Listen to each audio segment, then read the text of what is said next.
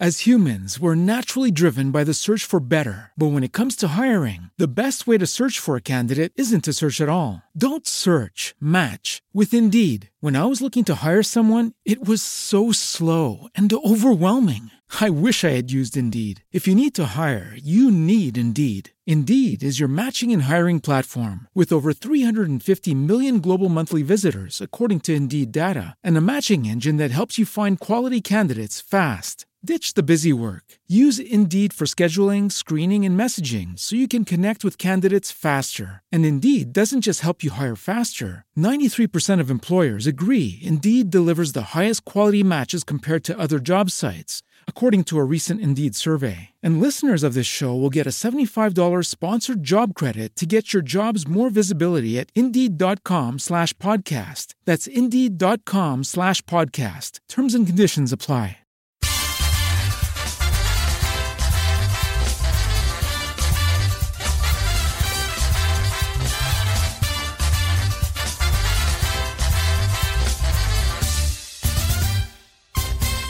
Eccoci qua, bentornati italiani con la valigia con Maddalena. Ciao Maddalena. Ciao Deborah.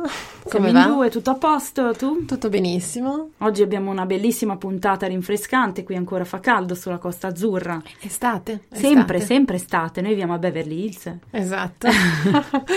Ma no, è bellissimo. Guarda, quando parli con le persone che stanno, non so, a Parigi Mhm. o in Italia, anche nel nord d'Italia, di dire che noi magari siamo ancora in pantaloncini corti, in magliette a maniche corte, la sera ci permettiamo ancora dei picnic sulla spiaggia. Poi la cosa bellissima è che Sì. in questo momento i turisti non ci sono e quindi Oh. i prezzi si abbassano, Oh. le spiagge si liberano, Eh, che bello. però il traffico rimane. Quello- Quello purtroppo. questo è il problema di questa mm, zona, è abbastanza il traffico, però. Però con questo studio in centro, per fortuna possiamo fare tutto a piedi. Vedi, un bellissimo studio ipertecnologico offerto dal sindaco. Bella sta nuova tenda antisuono che hai. Ti piace? Sì, non l'avevo notata. Che peccato che siamo in radio e non possiamo mostrarvi la Beh, bellezza un di questo peccato. studio. È un peccato, È un però. gran peccato. Comunque, ritorniamo a noi. Oggi abbiamo una fantastica intervista e andiamo in Svezia. In una città dove non siamo mai stati, siamo stati a Stoccolma una volta, ma non siamo mai stati a Göteborg. E no, io non ci sono neanche stata poi realmente. Tu sei mai stata? No, no, devo dire di no. Sarebbe interessante Eh, andarci mi fisicamente. Possiamo metterlo nella lista di questi weekend mai realizzati. Brava. Anche noi andiamo, prendiamo l'aereo e andiamo subito a trovare l'intervistata di oggi che si chiama Antonella, è sviluppatrice software. Abita in Svezia da qualche anno e ci racconterà come si trova, perché è lei che ci ha contattato per raccontarci la sua esperienza e si è rivista in tanti italiani con la valigia che abbiamo già intervistato e ci ha fatto piacere chiamarla oggi Sentiamola, sentiamo per cosa sentire raccontarci. cosa ci racconta. La sua bella esperienza e perché ha lasciato l'Italia. Perché? Perché hai lasciato l'Italia? Non mi viene proprio in mente. Eh, non- Maramà riesco perché sei morto, Panevin non ti mancava, Ah, vabbè. Che disastro. Chissà perché. Chissà Andiamo perché. subito a chiamare la nostra Antonella. Pronto Antonella? Ciao, Ciao Antonella. Benvenuta allora, Italiane con la valigia. Grazie, grazie per avermi chiamata. E grazie a te per averci contattato via mail. Allora, che cosa ci racconti? Come, com'è il tempo adesso in Svezia? C'è ancora estate? Cominciamo con le mazzate, no? Sai, Deborah è finemente gentile. Le- Eh? Deborah riesce a pungerti senza proprio che tu te ne renda conto. No, Il tempo diciamo che per gli standard non è male, nel senso che non sta piovendo, altrimenti Oh. ha piovuto per qualcosa come due o tre settimane di fila.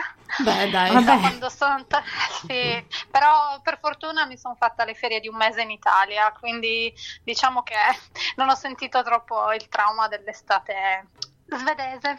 Ecco, ti sei ricaricata, eh, tra l'altro in Sardegna, perché tu sei sarda, diciamolo, è importante. Sì, però ho fatto tre settimane in Sardegna, Mhm. eh, quasi dieci giorni però in giro anche per le città italiane perché ero col mio ragazzo che è svedese e non era mai stato in Italia Ah, e quindi ho detto "Ah, ti faccio fare io un bel giretto. E quindi ti ha chiesto, ma che cavolo facciamo in Svezia? Come tutti gli svedesi ama i posti caldi e comunque del, del sud Europa, però è vero anche che ha notato un po' il caos generale. Sardegna dove? Io sono di Sassari, però siamo stati un po' nella zona in Gallura e un po' ad Alghero e anche Sassari. Che brutti posti, scusa. Mm. quel mare torbido, no? sì, Quella... non, non, piace. Però devo dire che anche io in effetti iniziavo un po' a essere insofferente. Sarà che non mi dispiace il fatto di poter respirare e non sudare costantemente 24 ore su 24, come insomma in Italia faceva veramente caldo quest'estate, sì. insopportabile. Poi è anche vero che qui non subisco il problema traffico, sia perché non guido, io non ho l'automobile e sono molto felice di questo. Ma sì, Antonella, eh... bisogna, bisogna, convincersi delle cose, hai ragione, sì, effettivamente.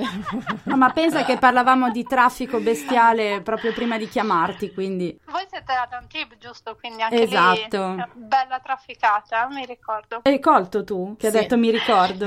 Quindi ci sei stata? Ho vissuto ad Antibes per un pochino, però vivevo su uno yacht, una barca, perché eh lavoravo, lavoravo, lì. E da dove è nata invece l'idea di andare in Svezia? Perché? Allora, io sono venuta qui la prima volta in Erasmus, Stoccolma però, mentre ora vivo a Göteborg, che è nel lato ovest. Mi sono innamorata della Svezia sin da subito. Inizialmente appunto era un Erasmus universitario di un anno, avevo sempre comunque il pallino di ritornare, questa idea di volerla scoprire un po' di più. Poi però ero andata via, insomma ero tornata per la laurea in Sardegna, avevo fatto esperienze anche in Inghilterra, in Polonia, in Spagna, anche in Francia, come vi dicevo ad Antibes e poi ho deciso di ritornare perché mh, mm, avevo un contatto a Göteborg di una ragazza che era amica di mia sorella e aveva fatto un corso che, che che mi interessava, quindi mi aveva parlato di questo corso in uh, web development quindi mm-hmm. sviluppo di applicazioni web. Avendo avuto la sua esperienza positiva circa il corso, ho deciso di farlo e poi sono rimasta qui. Ecco, ero tornata con l'idea anche di restare. Ho cercato lavoro qua e anche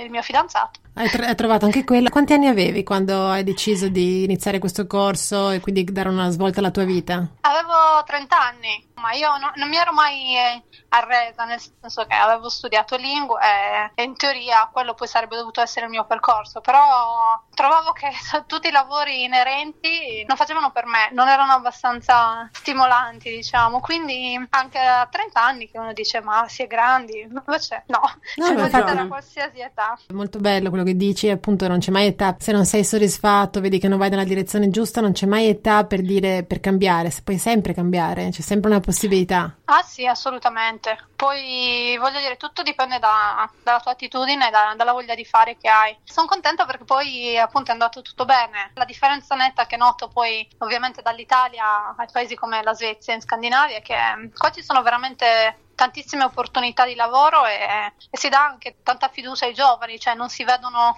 come in Italia i giovani sono un po' quasi degli inetti, non sono in grado di fare niente, non hanno le capacità, non hanno esperienza, invece è proprio il contrario. È bellissima la tua analisi che dici in Italia non danno valore ai giovani ed è vero, purtroppo c'è questo, diciamo, pregiudizio, cioè non capiamo niente, no? Quindi non hai esperienza, non sai, ma per farti esperienza qualcosa devi fare. Esatto, e purtroppo io lo dico a malincuore perché per quanto ovviamente mi piace stare qui, eccetera, ma riconosco quanto il nostro paese abbia veramente tantissimo da offrire e sia un posto meraviglioso. Io non c'è giorno in cui non pensi di un giorno di ritornare o comunque anche di riportare a casa tutte le esperienze che ho acquisito e poter fare qualcosa per il mio paese, ma soprattutto anche per me poi, perché non dimentichiamoci che cioè, la nostra identità è, è quella italiana e non so, penso che soprattutto dopo tanti anni si faccia sentire con molta prepotenza prima o poi riaffiora questo bisogno di, non lo so, sì, sì, sì, sì. congiungersi alle origini. Poi io parlo da sarda e per noi il legame mm. con la nostra terra è veramente viscerale. Cosa ti piacerebbe fare per il futuro se avessi la possibilità appunto di ritornare? Cioè pensi che, che torneresti? Io intanto per ora lo vedo un po' più come un sogno, una fantasia, più che come qualcosa mm. di realmente fattibile perché mi rendo conto che ormai sono abituata a determinati standard che per quanto il clima, il cibo, insomma tu, tutte le cose, eh, gli stereotipi della vita all'estero siano ovviamente tante difficoltà, però sono anche cose fondamentali, come mm. ad esempio appunto un lavoro, una posizione rispettata e tutti i diritti che vengono appunto mm. rispettati. Ecco, quasi impossibile pensare di riadeguarmi, però se dovessi tornare, eh, non so magari nello specifico in Sardegna, però anche solo in Italia, mm-hmm. eh, so ad esempio che Milano è, si sta modernizzando sì, e europeizzando moltissimo per quel che sento mm. e mi piacerebbe poter avviare qualcosa nel campo del digitale proprio perché è un settore in cui in Italia ci sono tanti utenti che ne usufruiscono, ma pochi che creano. È vero, magari sono più come te programmatori all'estero. Sì, Esatto, Ecco. Eh, ce ne sono anche tanti italiani qua, proprio Sì. perché mi dicono in Italia hanno anche provato a, a cercare lavoro, ma le offerte sono, sono imbarazzanti, soprattutto dopo aver avuto esperienze potendo fare il paragone. Nessuno veramente tornerebbe e si piegherebbe ad uno stipendio quasi da operaio Sì. per fare un lavoro che invece è estremamente non solo difficile, che richiede tante competenze, ma anche di responsabilità, perché non dimentichiamoci che alle volte si tratta di applicazioni nei servizi finanziari nei servizi dell'istruzione o della sanità, insomma, ci sono parecchie anche responsabilità in ballo. Sì, però sai cos'è, Antonella? Penso è proprio la mentalità. È importantissimo lo stipendio, i posti di lavoro, ma penso che in Italia non ci sia una mentalità abbastanza matura e evoluta per inserirsi in una nuova tipologia di lavoro. Io lo vedo anche col mio mestiere. Quante cose potrei apportare a casa mia e vorrei farlo, ma incontrerei solo dei muri, degli ostacoli perché la mentalità non è pronta, è difficile da spiegare, cioè è difficilissimo introdursi. Devi conoscere quello, devi conoscere l'altro, non c'è la meritocrazia, non esiste neanche, è un termine che non esiste neanche, i concorsi sono tutti truccati, senza, io lo dico tranquillamente, eh, cioè non mi vergogno, e Sì. quindi è una difficoltà. Io sono architetto, sì.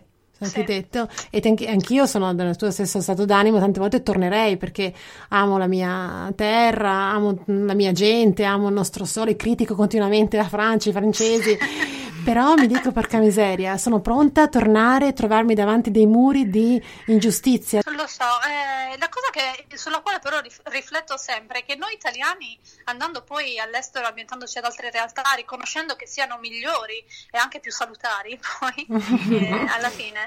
Eh, ci, adeguiamo molto, molto velocemente, cioè non facciamo questa fatica. E allora mi chiedo se noi italiani stessi comunque concordiamo sul come dovrebbe essere una società, come dovrebbe funzionare al meglio, ma com'è possibile che non riusciamo a ricreare lo stesso sistema nel nostro paese? Perché noi Eh, siamo la nuova generazione, c'è una grossa parte ancora che eredita questa mentalità sbagliata e quindi Sì. noi che abbiamo avuto il coraggio di andarcene, di vedere altre realtà, di capire quanto sia sbagliata, è difficile mettersi in gioco e tornare a dire ok, adesso cambio il sistema. È difficilissimo, Sì, anche se facciamo una comunità immensa, torniamo in Italia, riprendiamoci l'Italia, ma ti mangi tutto, Magari. il, tutto il marcio che c'è sotto. Non so, a volte mi fa anche male accusare le critiche di chi invece rimane in Italia e dice a te che sei partito Sì. che ti sei arreso, te ne sei andato, Ma va, ma che- eh, insomma ci hai tradito quasi, hai tradito la tua patria.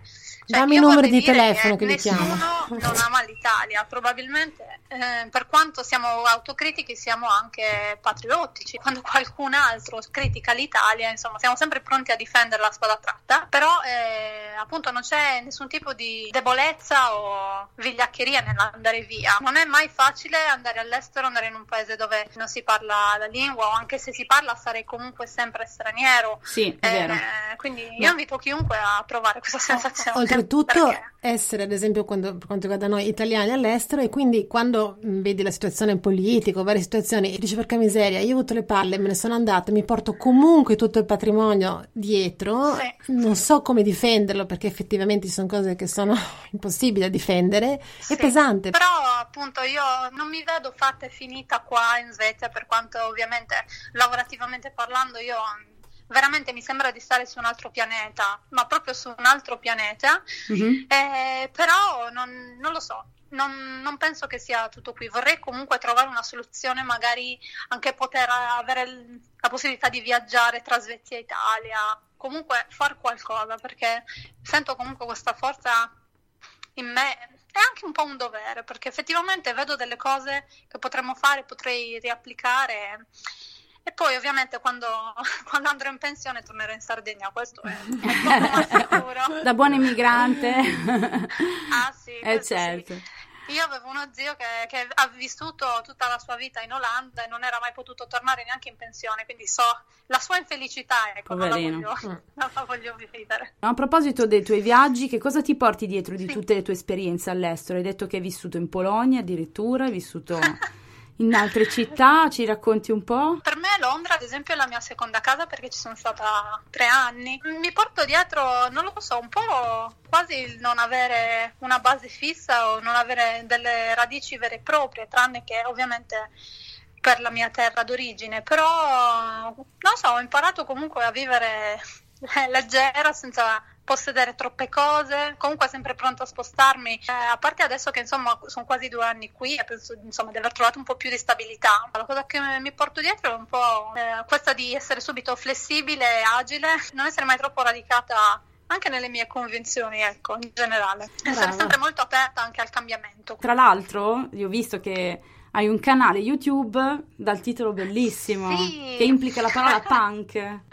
Esatto, ecco. si chiama Pancakes for Breakfast, scritto come punk. L'ho aperto da poco e e ho iniziato insomma a curarlo un po' più assiduamente, anche oggi pubblicherò un nuovo video dove parlo appunto delle mie esperienze ehm, all'estero e specialmente della Svezia. So che è un argomento di grande interesse per i giovani italiani proprio perché cercano di fare altre esperienze all'estero e vorrei un po' indirizzarli e guidarli perché quando mi sono spostata io la prima volta dieci anni fa non c'erano niente di tutto ciò, non c'erano canali YouTube, tutto quello che ho scoperto l'ho fatto tramite la mia esperienza diretta. Ho questo canale appunto e anche la pagina su Instagram che aggiorno quotidianamente, racconto piccoli aneddoti sulla vita in Svezia e le cose che faccio qui, insomma. Andiamo a vedere subito cosa combini in Svezia. Eh, cuciniamo un sacco di dolci perché qua sono patiti ah, di sì? dolci. Ma, Ma io so che per esempio la pausa caffè, non voglio essere volgare, si chiama fica, è vero? Sì, è vero, K. Sì, Deborah esatto. sa sempre è le cose. Un continuo di Cose fiche utili. a tutte le ore. Vedi? La cultura.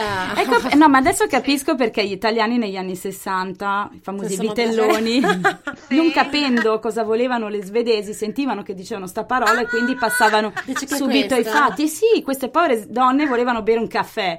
E Ah, loro ok. probabilmente capivano, non lo so. Mi sono sempre chiesta sta cosa. ho detto.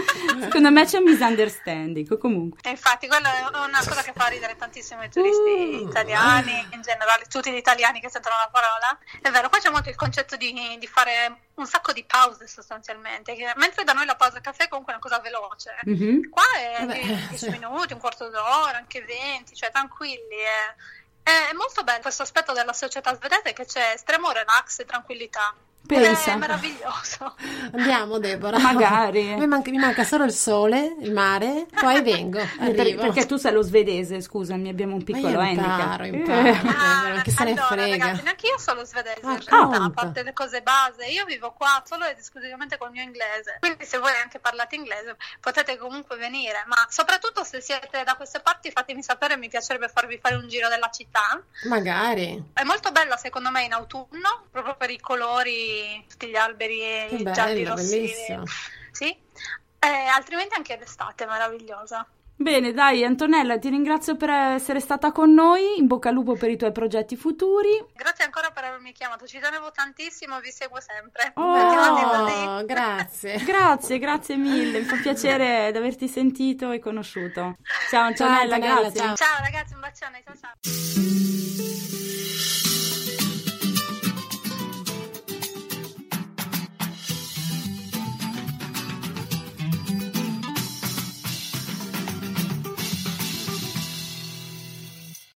As humans, we're naturally driven by the search for better. But when it comes to hiring, the best way to search for a candidate isn't to search at all. Don't search, match with Indeed. When I was looking to hire someone, it was so slow and overwhelming.